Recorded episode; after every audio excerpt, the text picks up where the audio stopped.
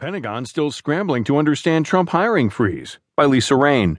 From the Washington Post Politics section, I'm Sam Scholl.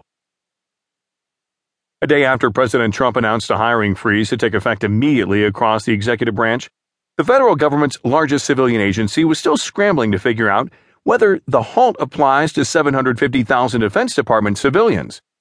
The confusion comes from the language in the memorandum, which clearly exempts military personnel. The Pentagon can continue